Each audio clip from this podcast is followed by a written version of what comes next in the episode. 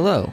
Thank you for listening to the sermon from our Revive service. We hope it helps you learn more about God and allows you to grow closer to Him and in your faith. Well, good morning. Good to see each of you here. Glad that you've joined us, given Pastor Ed a few moments here. Pastor Ed's going to come and share with us. Um, we were talking beforehand, and if people see Pastor Ed get up and preach and then they see me over there sitting, they might think, What's going on? Um, nothing's going on. Um, in fact, I just asked Pastor Ed if he would preach um, and, and give me a Sunday off. Zach and I went away uh, this week for a few days. We went on a camping trip and uh, we went fishing. I'd like to say that we bought, we caught a fish about this.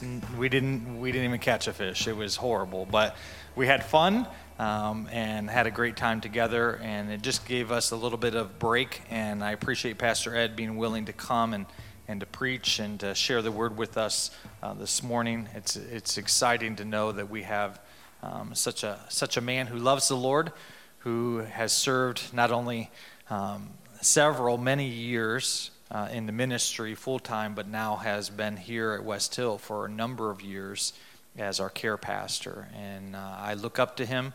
I appreciate him. His counsel is so very important to me. And so, Pastor Ed, thanks for coming and sharing the word with us this morning. And, uh, and I want to pray. Would, would, you pray with me uh, and ask God to open our eyes? Lord, open the eyes of our heart. Um, use Pastor Ed and the word that you've given to him um, to stir within us a deeper love and a deeper desire to please you, Lord. We thank you for your love. We thank you for your commitment that you've demonstrated your love towards us, that even though we were yet sinners, that Christ died for us. Uh, help us to be mindful, to be open, to be receptive of the message that you have for us today. And we pray this in the name of Jesus. Amen. When Pastor Ed's done preaching, then uh, Vince will come and play, and then I will dismiss as we kind of been our custom. So if you're new here, uh, we're glad that you're here, but I'll dismiss row by row at the end just to kind of allow us to go out. And then if you would like to have conversation, let me encourage you that you do that out in the parking lot. And so that way it gives the freedom uh, for each one. Pastor Ed, thanks. Aaron, it's uh, great to be able to step back into the pulpit again. You know, he was given all the reasons why he asked me to do it. He was just looking for a good preacher, so uh, that remains to be seen uh, for sure. But um, we're going, we've been going through a lot as a nation uh, recently, and I, I want to take a look at that. So, um, what's in the news? Well, let me give you two big deals that are in the news. The first is there's two major stories that are dominating all the news. The first is, of course, the virus and how this virus came uh, almost like uh, unexpected. Here it was on us, and and suddenly we uh, uh, we're having to social distance and stay inside, quarantine ourselves, and our economy shut down all the businesses, and the economy crashed. I'm not going to talk about that this morning because we've been dealing with it a long time, and hopefully, and we pray that it'll be over soon. The second one is the apparent murder of George Floyd, a black man who was uh, killed by a police officer, and that led to a nationwide protest. But among the protesters, among the peaceful protesters, there were anarchists, there were Marxist revolutionaries who, through rioting, looting, burning, stealing, and violence, they really want to overthrow everything that we know that our country is. Not the peaceful protesters, but these violent ones in amongst them. and you can just see on the news anytime you look statues being pulled down and, and all kinds of things going on. But except for that, there's not much going on. Uh, today, I want to focus on this whole issue about race. And I, tongue in cheek, said to someone this morning when they asked me, What, what am I preaching about? And I said, Well, I'm going to deal with the, one of the biggest problems uh, that has been thrust upon us the whole problem of racism, and I'm going to solve it in about 30 to 35 minutes. Tongue in cheek. Uh, when I get to preach so few times, which he's pastor and he should be preaching all the time, except for a break or two and vacations, uh, I have to con- I have to pile everything that's been bombarding into my mind back down into one sermon. So you're going to get the whole load today. No, not really. Uh, an old farmer came to church uh, one day and and uh, uh there was only one because it had been snowing outside and it was just him, a farmer and the preacher. Well, the preacher got up and he preached this long, long sermon like he always does. And when he came by the, to shake the, the hand of the, uh, uh, the farmer, he said, Well, uh, how was the message this morning? And he said, Well, the message is all right, but when you got up, I didn't think you're going to preach the whole, dump the whole load. So that's kind of, you know, I don't want to dump the whole load on you, and I better get started uh, so I won't run out of time. But um, this whole issue uh, about race, the Bible teaches us that we're all descendants of two people that God created first Adam and then Eve. And then the question comes is well, where did all of the race, the races, that are the people groups and the colors and everything else that we see are certain regional characteristics. Where did that all come from? Well, in Genesis 1, and I will we'll try to have that on the screen for you, but you can read along in your own Bibles or your on your phones, wherever. Genesis 1 26, 27 says this then God said, Let us make human beings in our image. Now, who's the hour there? I believe it's the Trinity amongst the Trinity, the heads of the Trinity Father, Son, and the Holy Spirit. I believe that's where it is here. Let us make human beings in our image to be like ourselves.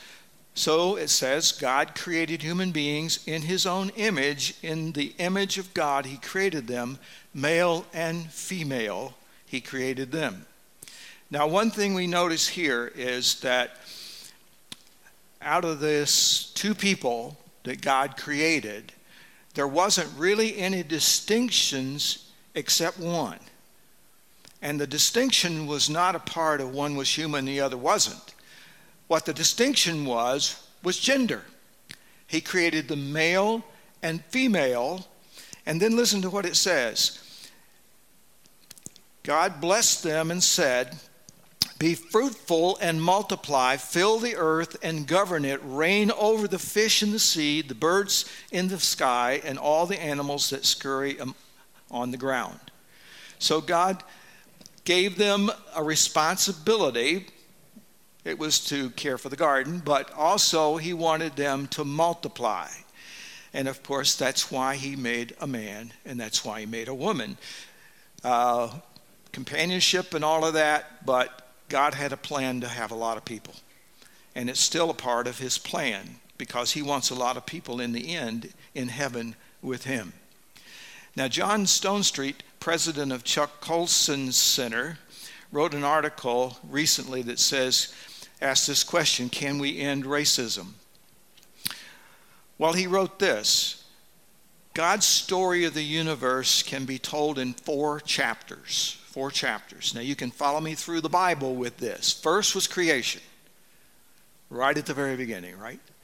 And Adam and Eve, right at the very beginning. The second chapter is the fall, and that also happened right very close to the beginning. The fall of Adam and Eve in their sin. And then the third and fourth chapters are redemption, which was promised in Genesis 3:15 and then goes all the way to the to the end of the Bible where people are being redeemed and being saved and prepared for to being entering into the place that God has prepared for all those who uh, who worship him and who receive him and the fourth chapter is restoration. That also begins through the rest of the Bible of sin and then restoration, all the way up to Christ coming and salvation in, in a more uh, in, a, in, a, in a different way of, of trusting in Christ and looking back on Christ and his finished work on the cross. In the Old Testament, they look forward, not always knowing, but they kept the laws as best they could and sought after the Lord, and they were saved because of their faith. Because of their faith. And then the final restoration is. We are in the process of being restored, but God's going to restore us completely, give us a new body, and it will be the way that God intended it to be from the very beginning. We will be with Him. So, those four chapters. Now, the fighting the evils of uh, racism requires that we understand creation and what was included in that. The only idea that has ever been successful, John Stonecraft says, is that addressing this ethnic partiality is the imago Dei. All right, theological word, phrase of the theological phrase of the day, imago Dei. What is it? You can pick it up from the first word, imago, and in that you see image. So the image of God, in our image, he created, or God says, let us create man in our image. So in his image, he created them male and female. Now it says to, to address this problem of ethnic partiality, which means some people groups feeling superior to others, or some even feeling inferior to other people, or to geographical areas, or to nations, one nation feeling superior over another, and uh, feeling it uh, that uh, they have a right to feel like that they are superior because of some external situations or circumstances in the other people's lives. Imago Dei means image of God, and that every human being created by God, and we all are, is that we are created in God's image. Now, what does that mean? Well, Warren Wiersbe in one of his commentaries, gave us this meaning to Imago Dei. He says, We were created in God's image with personality, intellect, will, and emotions. But that's not all, because animals have some of those things as well, if not all of those. But unlike angels, because it never said angels were created in the image of God, unlike angels and animals, though they're not on the same level for sure. Uh, humans can have a very special relationship with God, and that is the difference. God has created us not only with these other things emotions, with a will, with personality, uh, with a mind to think with, those things, yes, but He won this one special thing, I think, begins to put us on to what uh, the answer to what is the Imago Dei. Humans can have a relationship with God. So every single person can have a relationship with God. And God seeks every person to have a relationship with Him. Now, He asks us to turn away from our sins, He asks us to repent and believe in Jesus Christ but we can have a relationship with him and that's one of the great promises of the bible but not only will we have a great relationship with him that relationship will go on forever and one day we shall even be like him. So the, he, he gave us an inner spiritual nature that enables us to know him and to worship him. Now what's in the news? Well we are all being accused of being racist as white people. Uh, among the peaceful protesters were the anarchists, as it was says, and all of that.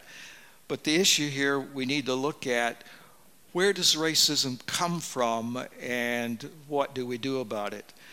So, where does it come from? Well, in Genesis 1, verse 26 and 27, a little back up, well, a little further down from the creation, he says, uh, let us make man in our image.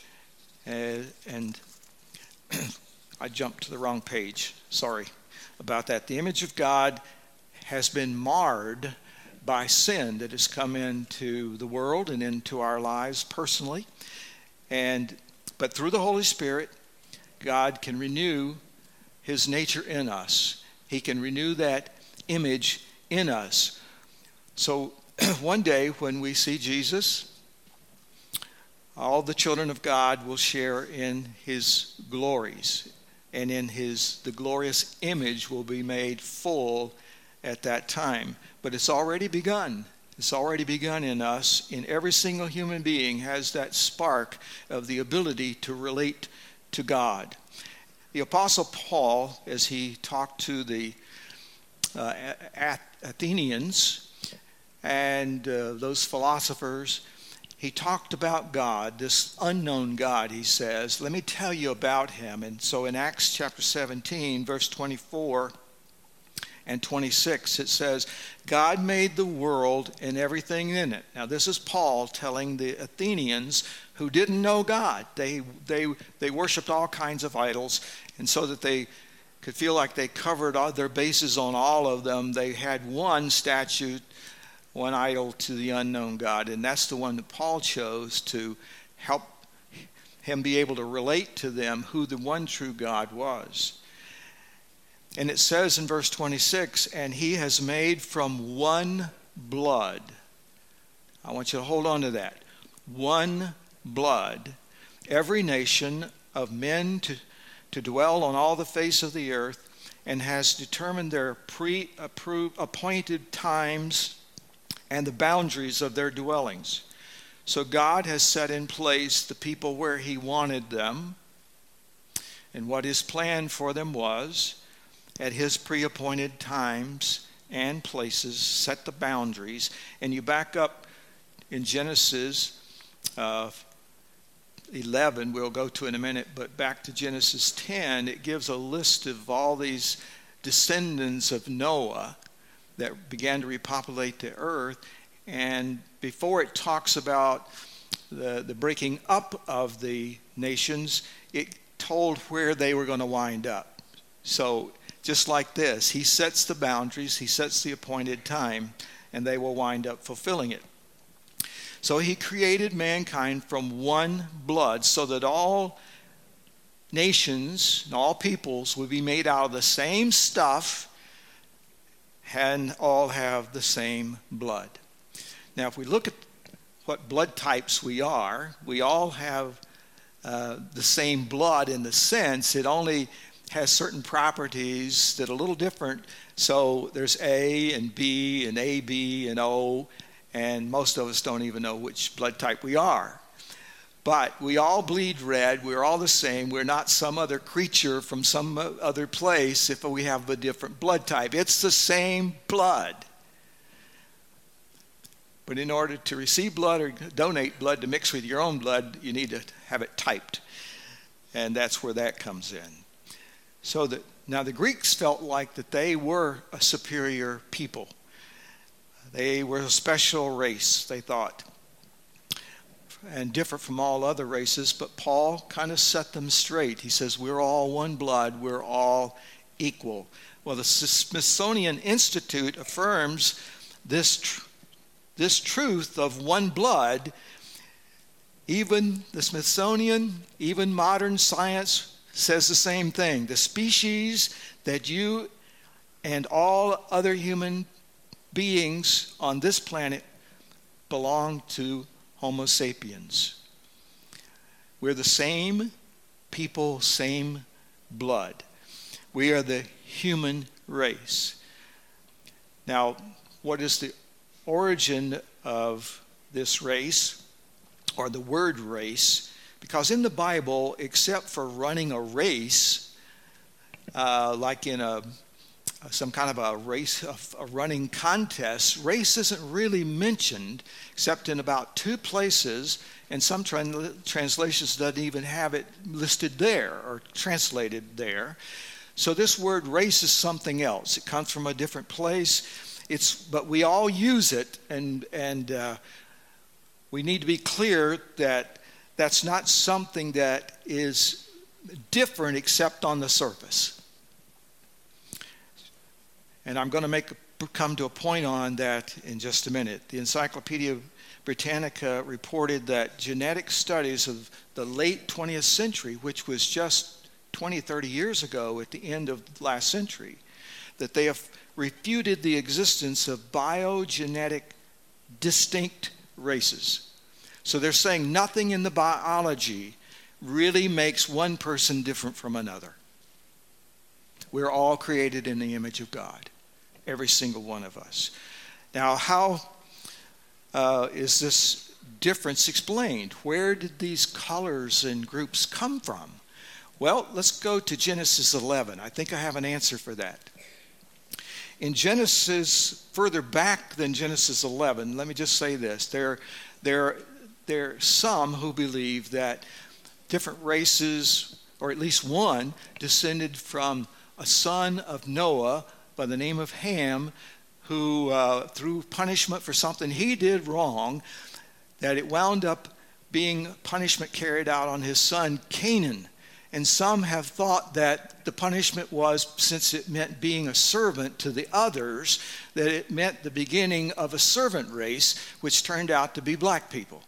I reject that.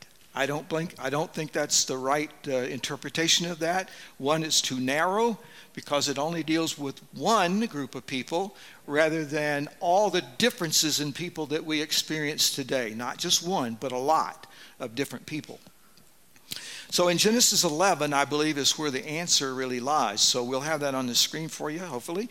Genesis 11, verse 1, 4 through 7, and then 9. It says, At one time, all the people of the world spoke the same language and used the same words so they could understand each other. And they kind of lived together, and uh, or they did as they began to move from uh, Ararat, where Noah landed his boat, and or it was placed. And from there on, they moved uh, toward Babylon into the Middle East. And it says, they then then they said, Come, let us build a great city for ourselves with a tower that reaches into the sky, and this will make us, a, us famous and keep us from being scattered over the whole world. Now, you have to read into that a little bit what I think's behind it. They were all of one language, they all understood each other, and they could accomplish almost anything they set their mind to do, and God acknowledges that. That's how He created us with tremendous ability and ingenuity and intellect and able to do things. And so they set about building this tower so that they would have a monument or even a place of worship, but not a worship of God, but a worship perhaps of them, themselves, leaving God out of the picture. And this, uh, this tower that they built some have said, and I think there's a good bit of support for it, that it was like a pyramid with a top truncated, cut off, or never built that high, with a flat place on top, a pyramid with steps on one side at least, so they could build a shrine. And the shrine would be to worship God or to worship idols or whoever their great God would be. So it's probably a ziggurat and you may have heard that term before for this structure. It says, But the Lord, verse 5, but the Lord came down to look at the city and the tower and that the, the people were building. And then God says, Look, he said, the people are united and they all speak the same language. After this, nothing they set out to do will be impossible for them. God says it won't be impossible for them to do about anything they want to do. So God says, let, Come, let us go down and confuse the people with different languages. Then they won't be able to understand each other. Anybody here gone to camp or youth group and played uh, barnyard, barnyard animals? Maybe so, when I explain it, maybe you call it something different. And that is, you have a group, anywhere from 15, 20, 30, 40, 50, 100, whatever you have, and you write down the names of several groups of animals and you put an animal name on each slip of paper you t- take that and give it out until you've given out all the slips of paper with all the different na- animal names on it, and you have at least four or five or three, uh, size of your group, of the same name of the animal. And then at the, the, the, the, the uh, signal to begin, everybody is supposed to, you, you can't say who you are, you can only do the sound of the animal whose name you have. You just do the sound. And so if there's a horse or a pig or a donkey or whatever, uh, a duck, you have to make that sound, and the object of the game is go find your group. And they're out there, and so you start listening and making your sound and walking until you find, if you're a duck, you got to find all the ducks. And then when you found them, separate your little group and it's a lot of fun and it's an icebreaker and it does those kind of things. Well, for these people, it, it wasn't an icebreaker, let me tell you. All of a sudden, God changed their speech in such a way that they can, I believe this, they continued to speak exactly as they always spoke, using exactly the same words they always spoke. But when they came out, they were different, but it sounded right to them. But that happened to so many of different people that it wound up with several different groups. And they couldn't, one group couldn't understand the other group. So maybe there was uh, three or four, five, ten, twenty thousand people here that could understand each other. The others, another group could understand each other. And what they wound up doing was being scattered. Now, that was the original uh, command that God had given not only to Adam and Eve, but he reiterated it to Noah when he says, Go into the world and, and bear children and populate the whole earth. Scatter, in other words. And they didn't scatter. They came together to try to build a monument to, to themselves. So they began to migrate to different regions to because they couldn't understand each other and nobody was teaching the languages at that time.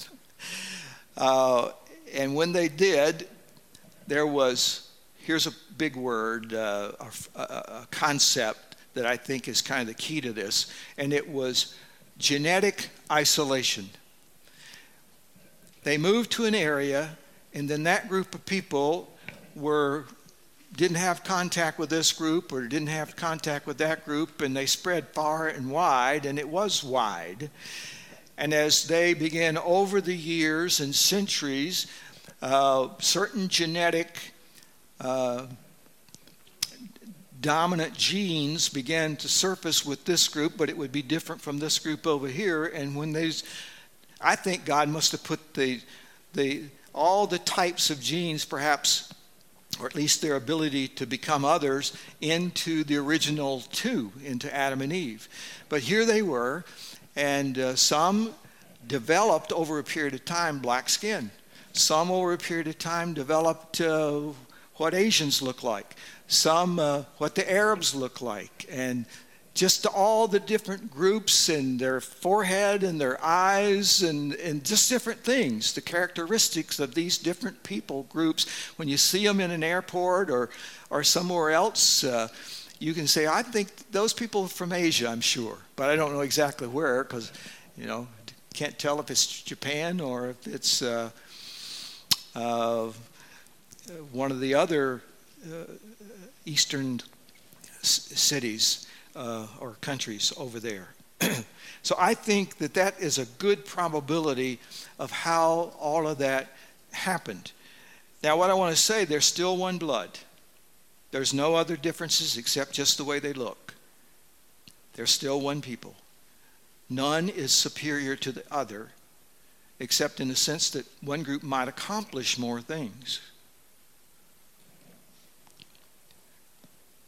So each group had their own language, their own geographical area, and their own physical characteristics, including their color.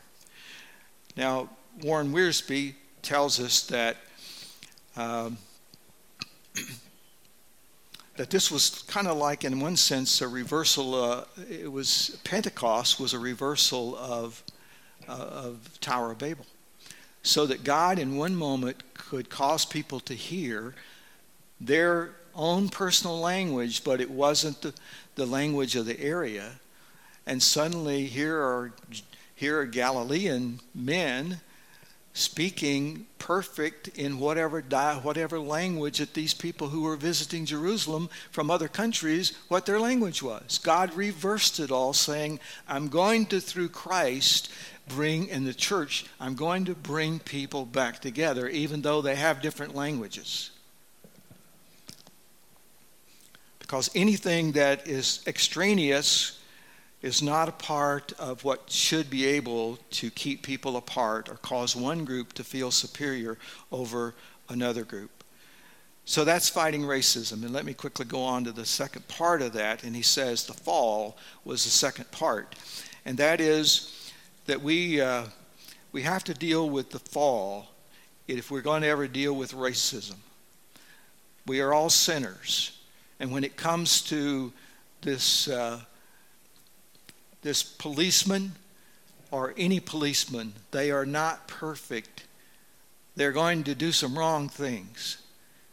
Some by intent, some by just because that's the way they wind up doing it when they shouldn't do it that way. But we're all created equal. But because of our sin, we allow that to cause us to feel superior cause us to feel uh, inferior to other people.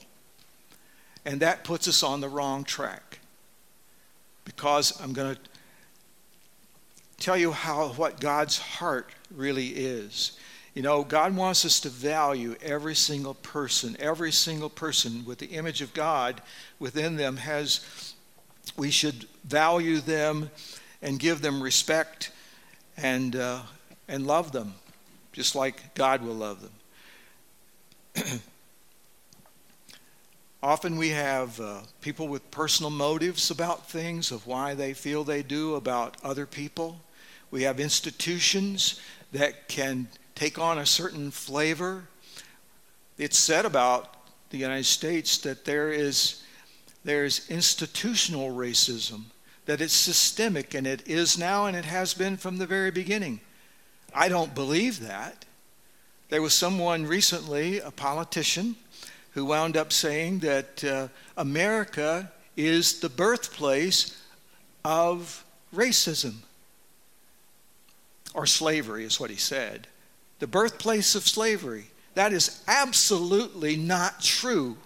And either he was not telling the truth or he just was ignorant about where slavery, how, how, how, how wide this thing through the centuries has been of slavery. It's been over the whole world. People taking slaves into their homes or businesses. It wasn't just the United States. That came much, much later. That doesn't make us without, uh, without, we are left without excuse. It doesn't give us a reason or or, or, uh, or something that we can say that, well, it's not our fault. Well, yes, it is, even though it might have come late. So, if we unpack this just a little bit more in a few more minutes that I have, in order to maintain a just and fair and orderly society among people who are fallen, who have sin in their lives, who do wrong things, who have a tendency to be selfish, and I know by experience I am, that there needs to be laws. And if there aren't laws, all kinds of chaos happens. And so God gave us the Ten Commandments. He gave Israel and the whole world the Ten Commandments. And if we look at the, the, the first four about God, our vertical relationship with Him, the last six are about our relationship with other people. So, what does it say? Honor your father and mother. You shall not murder. You shall not commit adultery. You shall not steal. You shall not lie against your neighbor, bear false witness, and you should you, you shall you you you must not uh, covet the stuff that belongs to other people. You must not do that. And Jesus, when we get to the New Testament, He said, I didn't come to uh, destroy the law, I came to fulfill the law.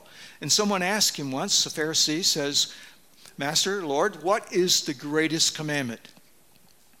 Because they were always arguing about that. Out of all of the 613 commandments that the Jews had at the time, which one was the greatest? And he said this, and that's uh, Matthew 22 36. Teacher, which is the greatest commandment in the law?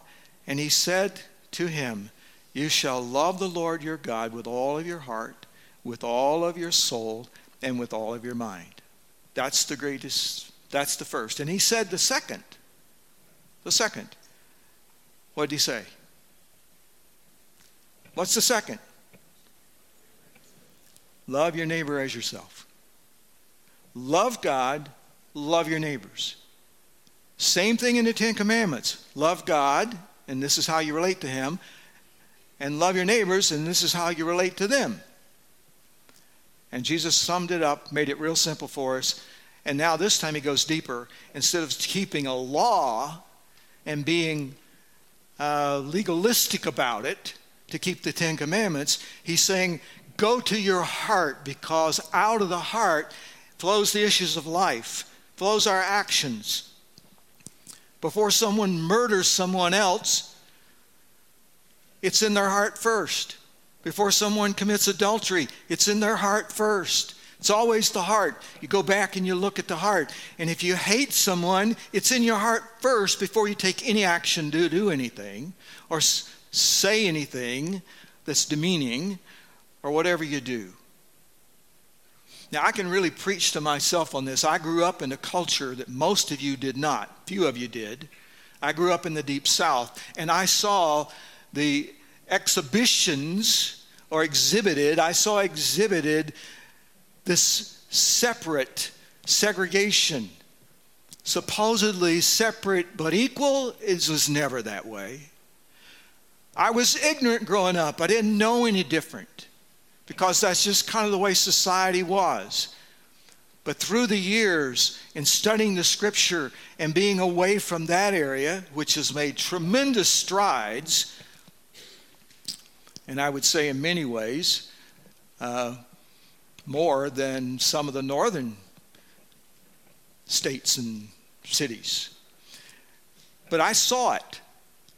I saw three restrooms men, women, and colored. I saw that. Two different drinking fountains, white and colored. I saw that. I knew I knew the reasons that were given for it. But deep down inside, even as a young boy of eight, nine, ten, I knew that that wasn't right. It's just not right. For these people are made in the image of God and deserve respect and care and love in the same way anyone else does, and that goes for all groups.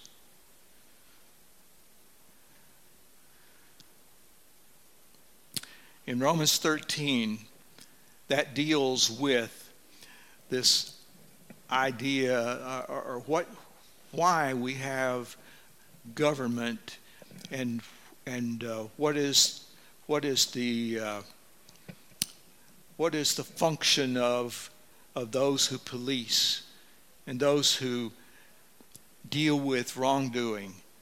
It says Romans 13, 1 through 4, it says, Let every person be subject to the governing authorities, for there is no authority except from God. And those that exist have been instituted by God.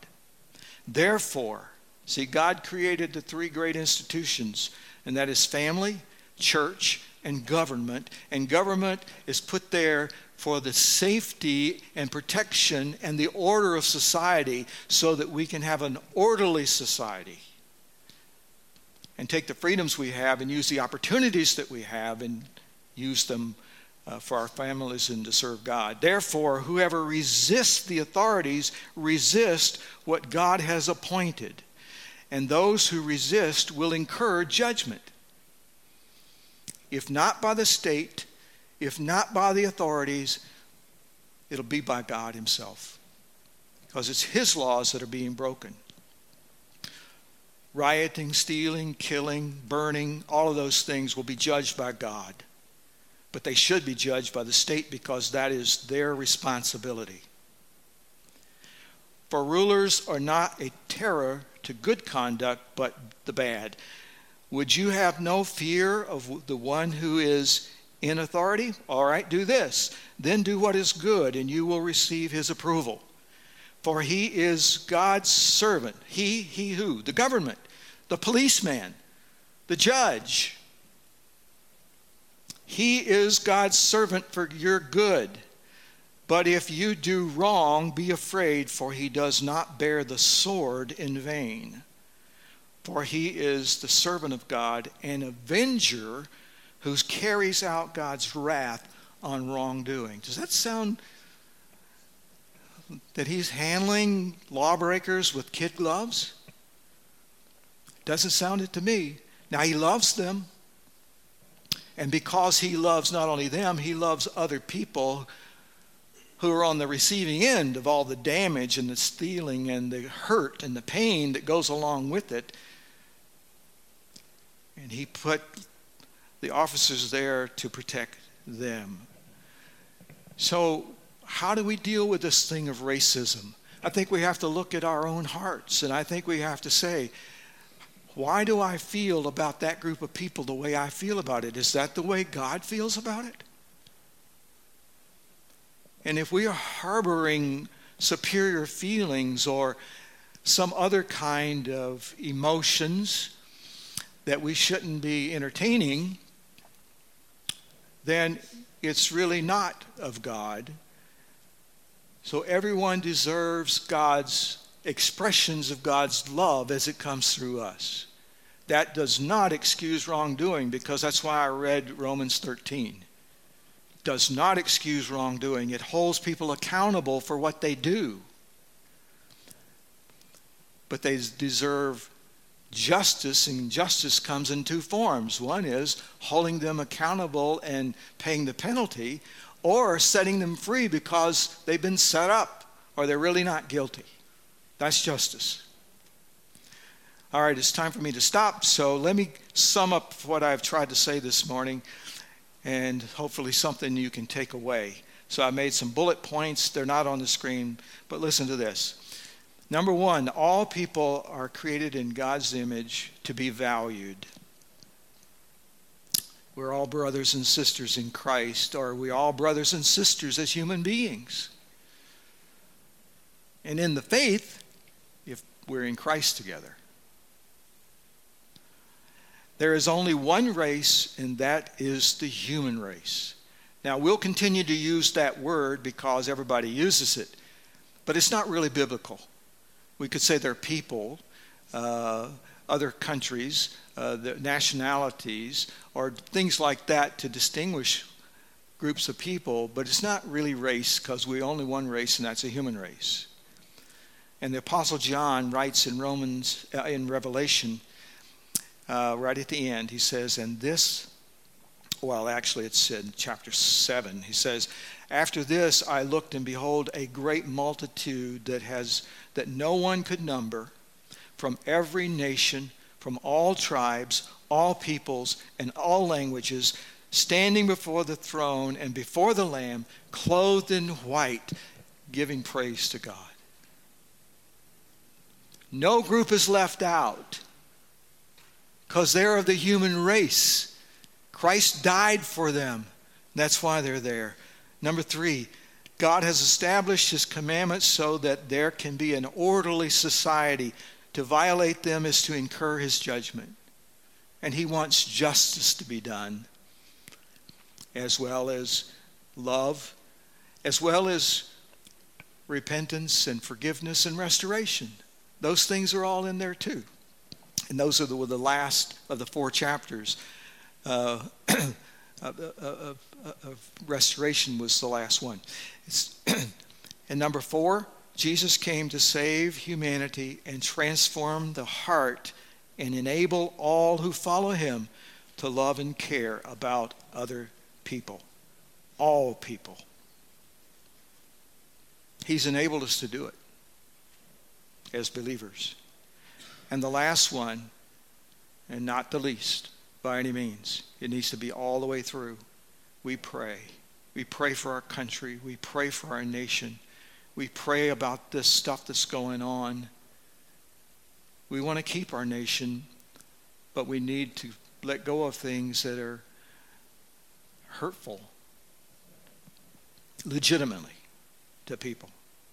There are those who want to overthrow our nation and everything. It really doesn't matter to them, some of these things. They just use it as an excuse to try to overthrow. And never did I think I'd be saying somebody's trying, a whole group of people trying to overthrow our country. Never in my lifetime did I think that could ever be an issue. But it is. We need to pray about it. And God can work through these situations and pray that He will and give wisdom to our leaders, give wisdom to the Congress, to the president, give wisdom all the way down through that they'll know how to deal with this and give a will to those who don't want to do anything about it. We're called to be salt and light in this fallen world of darkness. And if we are salt and light, we will make a difference. That's what God has called us to be. So let's put aside every appearance of racism. That's stated a different way in the scripture. Put aside every appearance of evil. We'll just say racism, because that's evil too. So let's put that aside. So be strong, be courageous, be stand firm. Don't give up in what we need to do as the people of God and as the church. The church needs to be strong during these days. The church needs to establish the course. We should not run and hide. We should engage the culture in a loving way, speak the truth in love. Do these things and leave the rest with God. Let's pray. Our dear Father, we give you thanks. We praise you. Praise you for this day. Thank you for our country. We pray, Lord, for its for its renewal and restoration. We pray that we might in some way do our part by being by shining letting your light shine through us and our lives acting as a preservative upon the good that's in our culture. Guide us today. Give us a good week, we pray. And we ask it in Christ's name. Amen.